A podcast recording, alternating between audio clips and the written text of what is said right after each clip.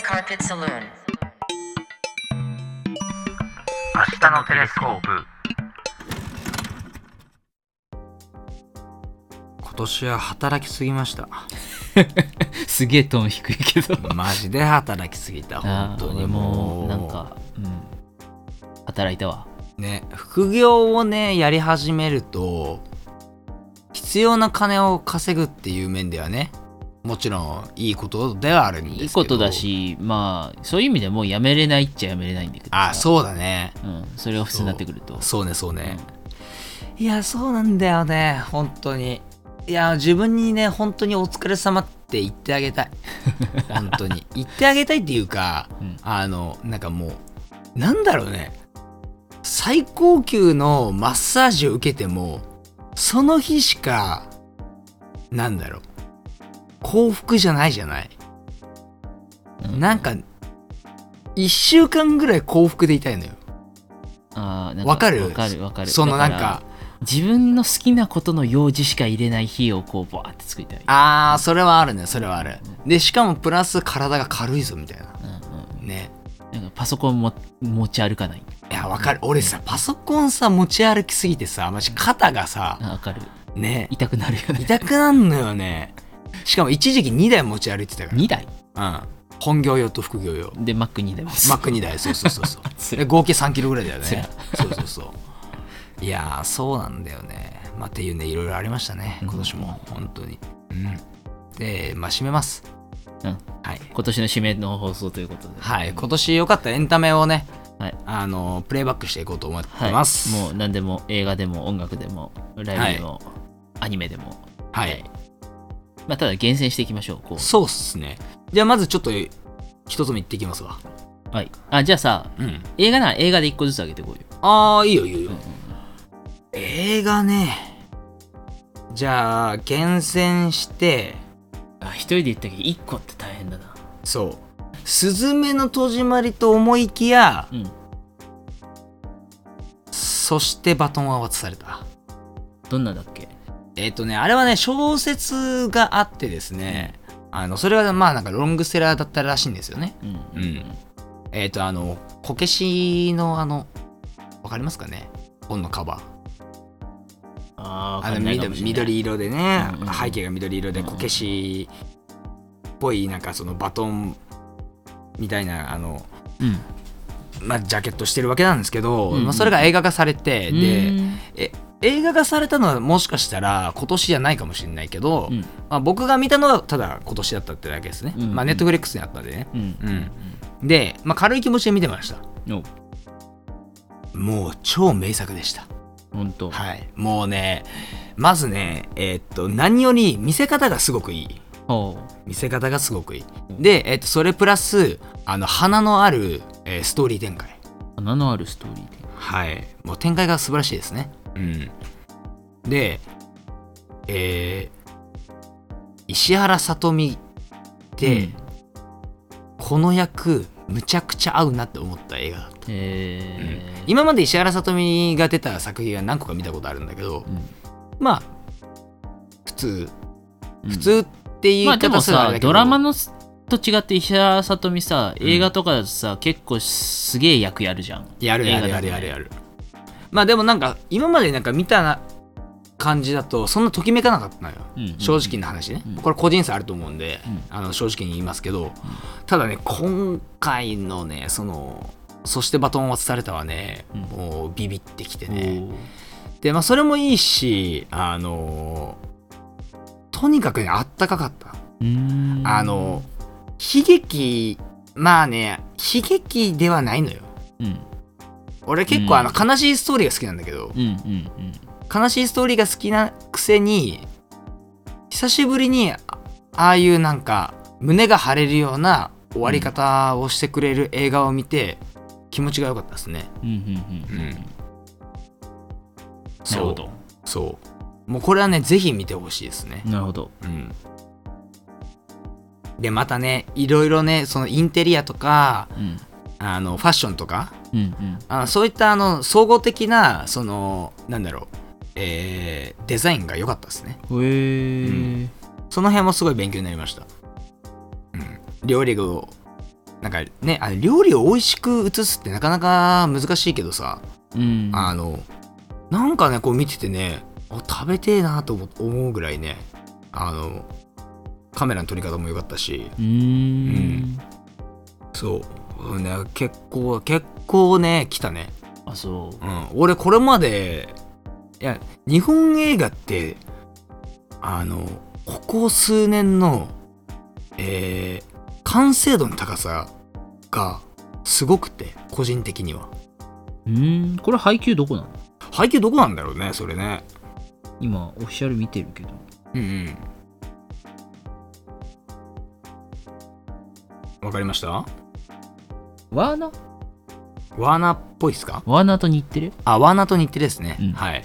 まあねほんとねちょっとよかったんでねぜひね見てほしいですね。うん、なんかこのサイト見ただけだったら見に行こうって思わない感じするんだけど、ね、そうそうそうそうそうそうなんかあのなんつうんだろうドラマの派生みたいなああいや俺もねあのね当時、ねあの映画化された時にうん存在は知ってたけどまあまあいっかなみたいな感じでちょっとスルーしちゃってたんだよね、うん。でたまたまうん。実家帰った時に一緒に見ようみたいな感じになってああ。の親とね。あはいはい。一緒に見ようぜこれみたいな感じになって見たらもうドンピシャでしたね。うーん。いやこれはマジでちょっと機会あったら見てほしいです。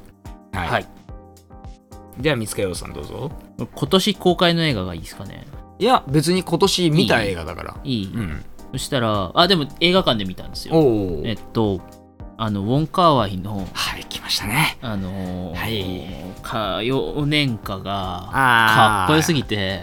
いいっすね。やばいやあのねいもうもう一個いいやばいのがあったんだけあどあのねあれブエノスアイレスも見たんだっけ？見た見た見た。ああそうだよね。2本見た、うん。あのそうあのねやってたんだよね。あの今年秋、ね、そう。今年はあのウォンカーワイのちょっとあのなんか何周年記念かわかそういうそうそうそうそう。のがあるか知らないけどあのリストア版って言ってうんあのえーまあ、昔の作品を、まあ、リマスターとなんかねあのリストア版うんどう違うのか知らないけど、まあ、そういうあの名目で、えーいろんな劇場でウォンカーワイが流れるっていうね。ね過去作をね上映するっていう。そうそうそうそう。でなんで僕も恋する惑星見ましたうんし、うんうん。あのそれでえっ、と歌謡年か。歌謡年間を見たんだけど、めちゃめちゃかっこよかった。うん。なんだろう。まああのなん70年代かな、あうん。あのあの上海のうん。雰囲気っていうのもいいし、あのうん。マンションのうん。世界観もかっこいいし、はいはいはい。あとねカメラワークがもうマジいやカメラワークはわかる。ほんマジで。となんかあのなんだろうベーノスアイレスも見たんだけど、うん。やっぱベーノスアイレスのが前の作品だと思うんだけど、うん。歌謡年間マジでなんだろうあのーマジ妥協してるカットないのなるほどね。全部こうなんだろう。なんだろう。クロップしてうん。写真画像にしてもうん。映えるの。多分。なるほどね。そのぐらいこうこだわってて。うん。めちゃめちゃかっこよかった。いやーなんか俺もあの歌謡年間見てないけど、うん。恋する惑星の時にあのこうは走るシーンとかうん。うん。の撮り方とかが独特でなんかかっこいいなと思ったのね。そうあのカメラは本当独特で面白いこと結構してて、うんなんかあのね廊下を歩いて、ん。その主人公のトニー・レオンが去っていくうん。シーンがあるんだけど、うん。そこであのまああの映画めちゃめちゃあのなんだろうキサスキサスキサスっていうあのお？ジャズジャズっていうかまあ一応ジャズっちゃジャズだけど、はい。あのめっちゃラテンもうあの完全にスキサスあの完全にスペイン語の全部スペイン語の歌詞の曲があるんだけどうん。これはめっちゃいろんなところに流れるんだけどなるほどね。その曲流しながら、うん。そのトリー・レオンは去っていくんだけど、廊下を、うん。あの止まっててうん。カメラだけ動いてるのあーはいはいはいはいはいカメラとあとあの赤いずっとその廊下にずっと赤いカーテンが流れ、うん。あのかかってるんだけどそれが今までのシーンはずっと普通に閉じてるだけだったんだけど、うん。その時は窓が開いてんのかめっちゃファーってなってて。なるほどね。なんかさビジュアルビジュアルやばいよね。めっちゃかっこいい、うん。ね。ほんとかっこいい。いやーでも確かに今年はウォンカーワインの年だったな。そう考えると。ほんとなんか持ってかれたいや持って他もいろんな映画見たけど。うんいろんなっつうか俺にしては見たけど、うん、うん。恋する惑星も面白かったしな。ほんとあと迷ったのがうん。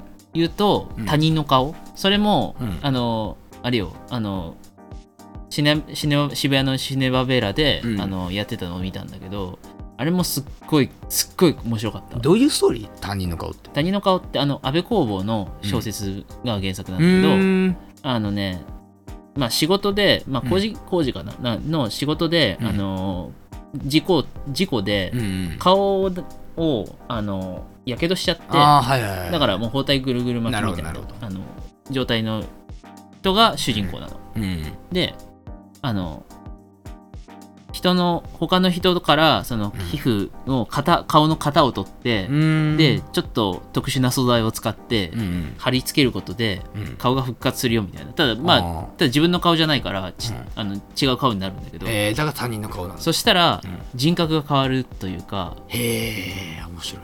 そうだからこれ面白いのがちょっとうん。もうちょっとあの複雑なんだけど、うん。あのでもうちょっとなんだろうコミカルな要素もあったりあとあのその主演を中台達也がやってるまた演技力がすごいんだけどああいいねいいね。あのこれの面白かったのが、うん。今見たこの時代に見たっていうのが面白くて、うん。だからさ今ってさいくらでもさアカウントだのアバターだの作れる時代。そうだね。うん。ってなった時にその問いをこう投げかけられた時にめちゃめちゃ考えさせられるっていう、なるほどねいいね。そうすごいすごいもうなんもうもう何回か見たい。はいはいはい。でもうちょっとちゃんと吟味したいなってぐらい、すごいあの衝撃を受けた映画でしたね。いいっすね、はい。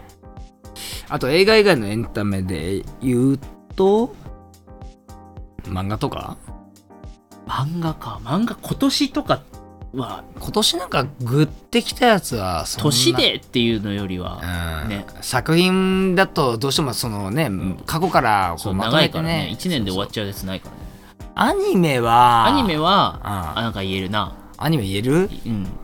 いやなんかねうん。いや楽しいのはいっぱいあって、まあ、うん。チェーンソーマンも楽しいし、うんなんかブリーチも今やってるのすげえ、うんすげえいいし、はいはいはい。あの過失あったりするから、うん。原作から俺はねもうアニメ決まってる、俺はもうメイドインアビスほのシーズン2ほう。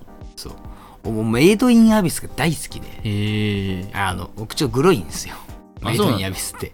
あの見た目可愛いけど、うん。お鬼のようにグロいんですよね。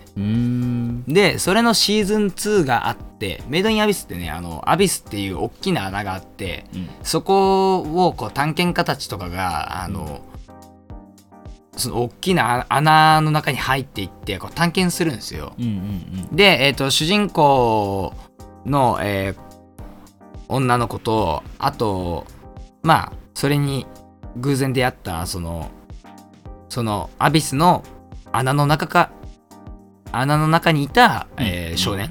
うんうんと一緒に、えー、とその最下層に向かっていくんですね。で第1層第2層で第7層くらいまであるんですけど、うんうんその第7層まで行くにつれてえっ、と下に降りる分は何もないんですけど、うん上に上がる分は上昇負荷って言ってうんあの体に異変が起きるんですよ。へっていうなんか恐ろしい設定で、えうんそのシーズン2が第6層なんですよ。へえそうもうねこれは通しで見てほしいですね。ちょっとグロいけど。いや見た目はねほんわかアニメでしか見えないんだけど、うん、全然ほんわかしてねえから。へえだって第6層から第5層に上がるときは確か人間性の喪失だから。上昇負荷の。やば。内容が。なんだろう。あれだね。だから窓マギみたいだよね。見たああそうねそうねそうね。作画はさめっちゃほわっとしてるんだけどみたいな。そうそう作画で、ね、内容がえぐいっていう。多分あのあの俺たまに思うけど日本人作家はあのグロいのをやろうとするときに可愛いのでなんとなくなんかごまかそうそう そうそうそうそう。緩和させようとするよね なんか。確かに。そうそう。な海外ってさもうグロいのはグロいのじゃん。うん。そそんな気がする。うなんかね。あ他あります？アニメ。えっとね楽しいのはさっき言ったみたいにいっぱいあって。ああそうね。ブリーチとかもチェンソーもね。衝撃っていう意味では、うん地球外少年少女あがダントツ。あいやよかったね。ダントツあれなんであんな話題になならなかったんだろうんね。ななかったんだろうね本当にね。ね。でしかもさあの個人的にやっぱいいなと思ったのはそのまあネットフリックスだからってのもあるけど確か7話か8話くらいで終わるじゃない？終わる終わる。あの終わらせ方がいいよね。いいよね。作品のためにあそこで終わらせるんじゃない、うんうんうん。いや素晴らしいと思った。あれは。あれはだからちょっと長めの映画1本分ぐらいのね。ね本当に本当に。時間しか使わないからねそうだからでテーマがね、まあ、超、F、SF なんだけど、うん。近未来ぐらいの SF でそうそうそうそう。でなぜかテーマがシンギュラリティああそうね。をこうなんだろう描写する描写してますね、でそのそれがなんかすごい的確というか本当に効果を持って思っちゃうような感じというか、うん、ねえねえねえ、まあ、ちょっと今までとにはないような感じそうそうそうそうそう、まあ、あとねテーマは面白いよね。その地球外少年少女っていうそのうん。ね。あのもうなんその題名そのままなんだけど、うん、うん、俺でも結構あのあれ好きだったのよ。あの手をデバイス化してるああやつ。うんそれは確かに思った、ね。あれ面白いよね、うんうんうんあそうきたかと思ったそうそうそうそうそう。いやてか面白い。のああのがあのあれは発想がすごくいい。ね。あの皮膚にねそうそうそう。貼り付けれる貼り付けてね。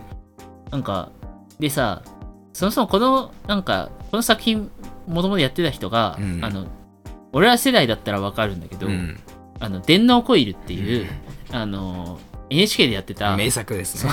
あれもあれもね現現代ほぼほぼ近未来か。近未来近未来であの要はメガネがデバイス化しててそうそうそうそう。その中だけでバーチャルでうん。なんかいろいろできるみたいな、ゲームみたいなのができる。なんかなんかあの VR の超進化版みたいなやつを使ってるみたいな感じですね。そうそうそうそう。うんみたいな感じだったんだけど、まあ、そこからあの十何年経って、うん進化して皮皮膚に貼り付ける形になったみたいな、ねえねえねえ。でも電脳コイルは本当にあれは2クールでよかった。うんうん。うんああもうすごいすごくよかった、うんうんあんぐらいやっぱ長くできるっていうのも結構ねなんだろうセンスがいると思うけどうんね、うんうん。あと懐かしいな。はそうだな。個人的に扱ったのは作画が、うん。あのえっ、とエウレガセブンの人。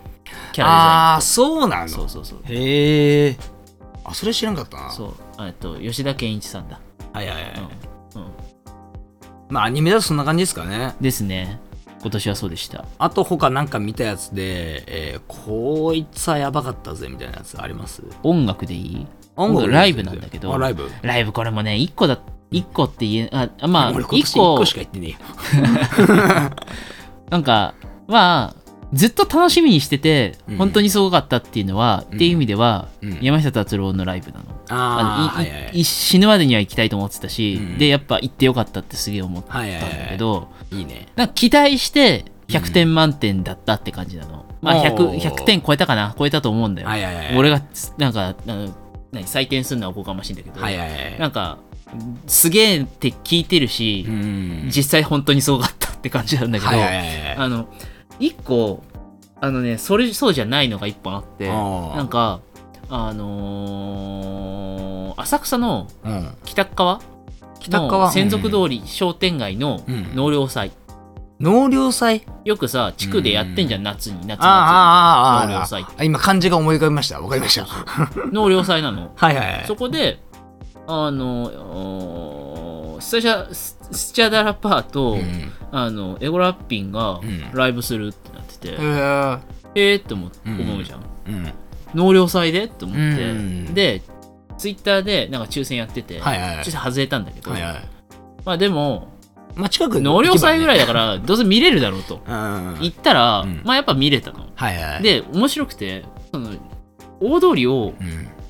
まあ、大通りっつってもその普通に2車線の道路をああのその専属通りをジャックして、そこをフェス会場みたいな感じにして、えーでやっててうんへえと思って思ったんだけどまずまあ普通に見れちゃうっていうことと、ね。要はあの当たった人はその観覧席で見れるんだけど、はいはいはい。あのその脇とかでも余裕で聞こえるっていう。ああいいね。っていうのとあのびっくりするぐらい音がいい本当にちゃちゃんと本格的なフェスっていうレベルで音がいい納涼祭レベルじゃそうね。納涼祭レベルだと思ったら全然そんなことなかったっていう地元の人たちががあの注文したスピーカーじゃねえんじゃねえかね。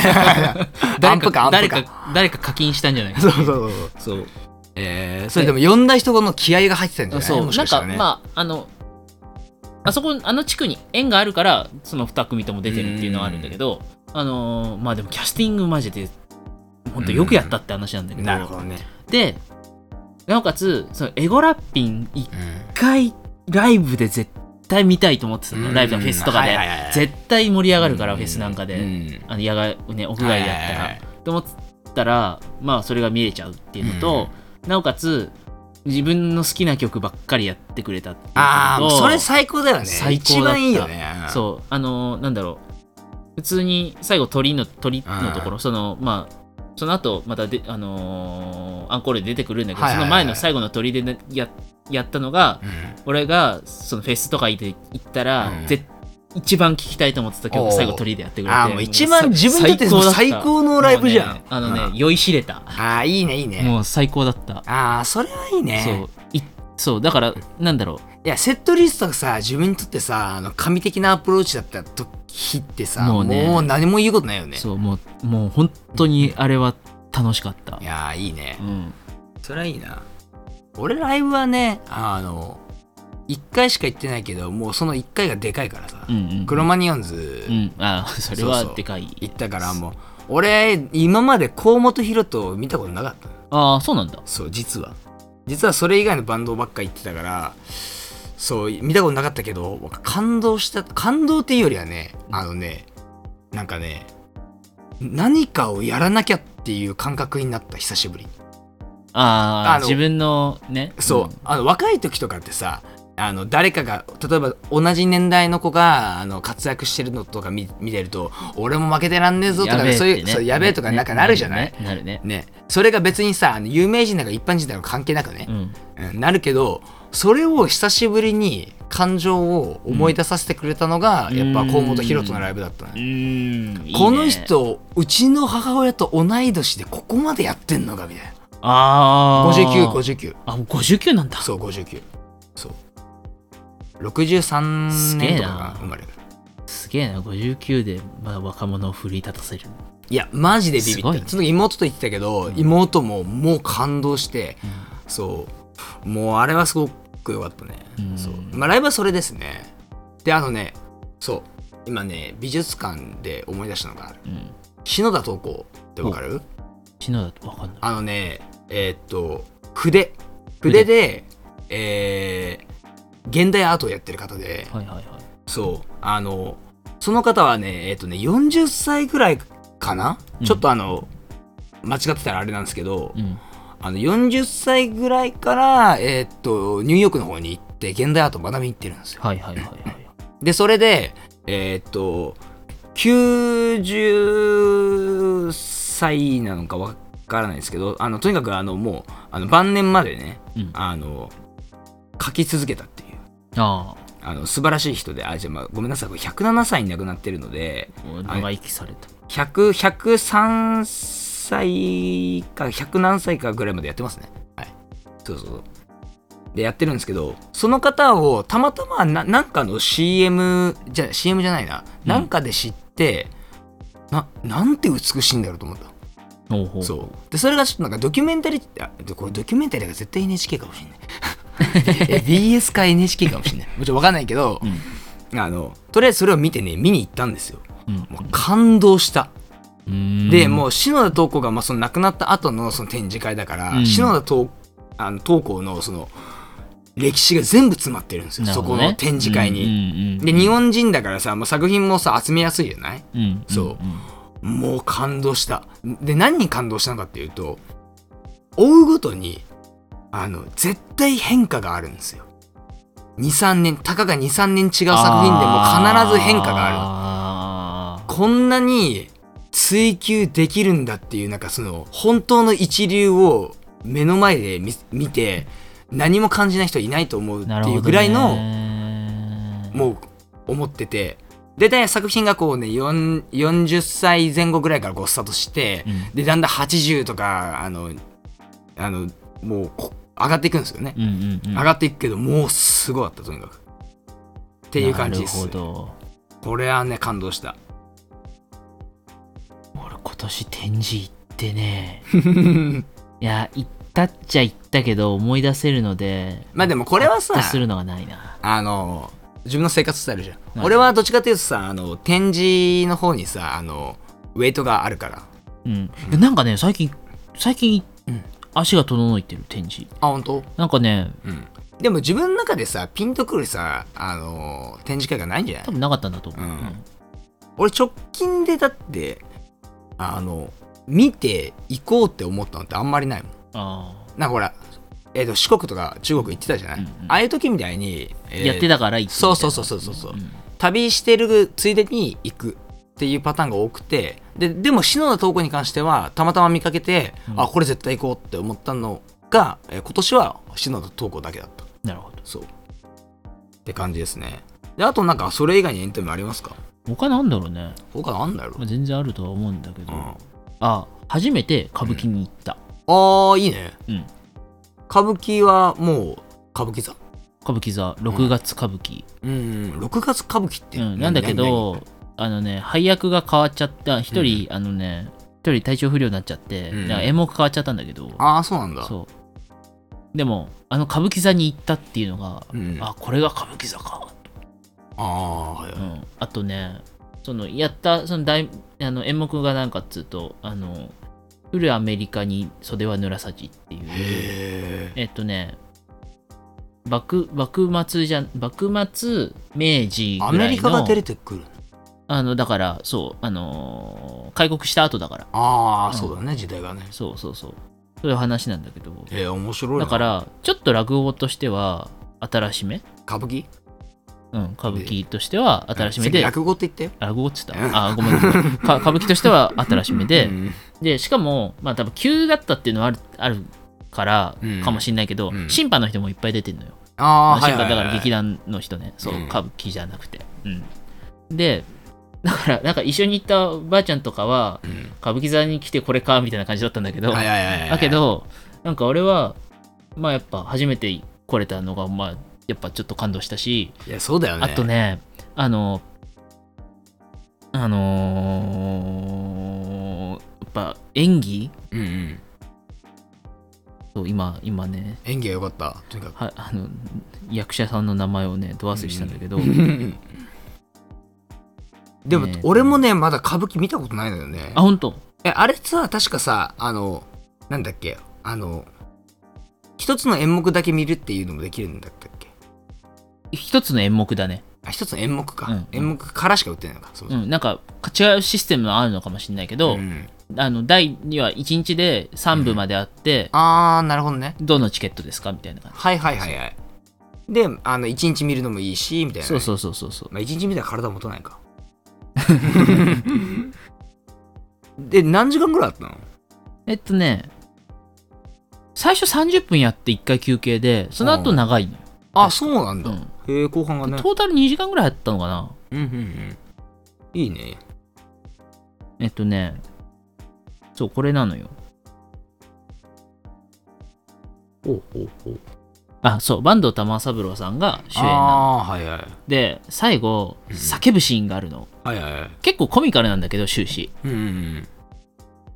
なんだけど最後あーって叫ぶところがあってそこの叫び声がうんビビビリビリきてああすげえと思うあなんかさあの演劇を見に行った時とかにたまにあるんだけど、うん。あの本気のそう。あのさそうそうそう腹から声出してる声ってさもうなんかあのラなんだろうあのライブ行った時のアンプみたいな感じでさ自分の体が震わされるんだよね。そうそうそうそうそうそれそれうわーそれねなんかその劇中のあれでなんかいろいろこう流れで流されていろいろあの嘘とかも言いながらやってっちゃったせいでもういろいろ矛盾を腹の中に抱えてはいはい最後あーってやっ叫ぶのああいいねこのシーンいやそれ俺でねタイトルが素敵だなと思った「フルアメリカに袖は濡らさじ」うんうんいいね。袖は濡らさじっていう表現がすごいいいわ、うんこれ涙を流さないみたいシネバ歌舞伎としてもあるからなうーん。見るのはありだと思う。えー、しかもしかもなんか YouTube なかった？さっき。これは予告だけ。ああ予告だけか、うん。しかもこれがまたこの映画版見たらうん。あのねキャストがねうん。なんかねベストメンバーなのもう歌舞伎俳優の。いいっすねいいっすすねごいの。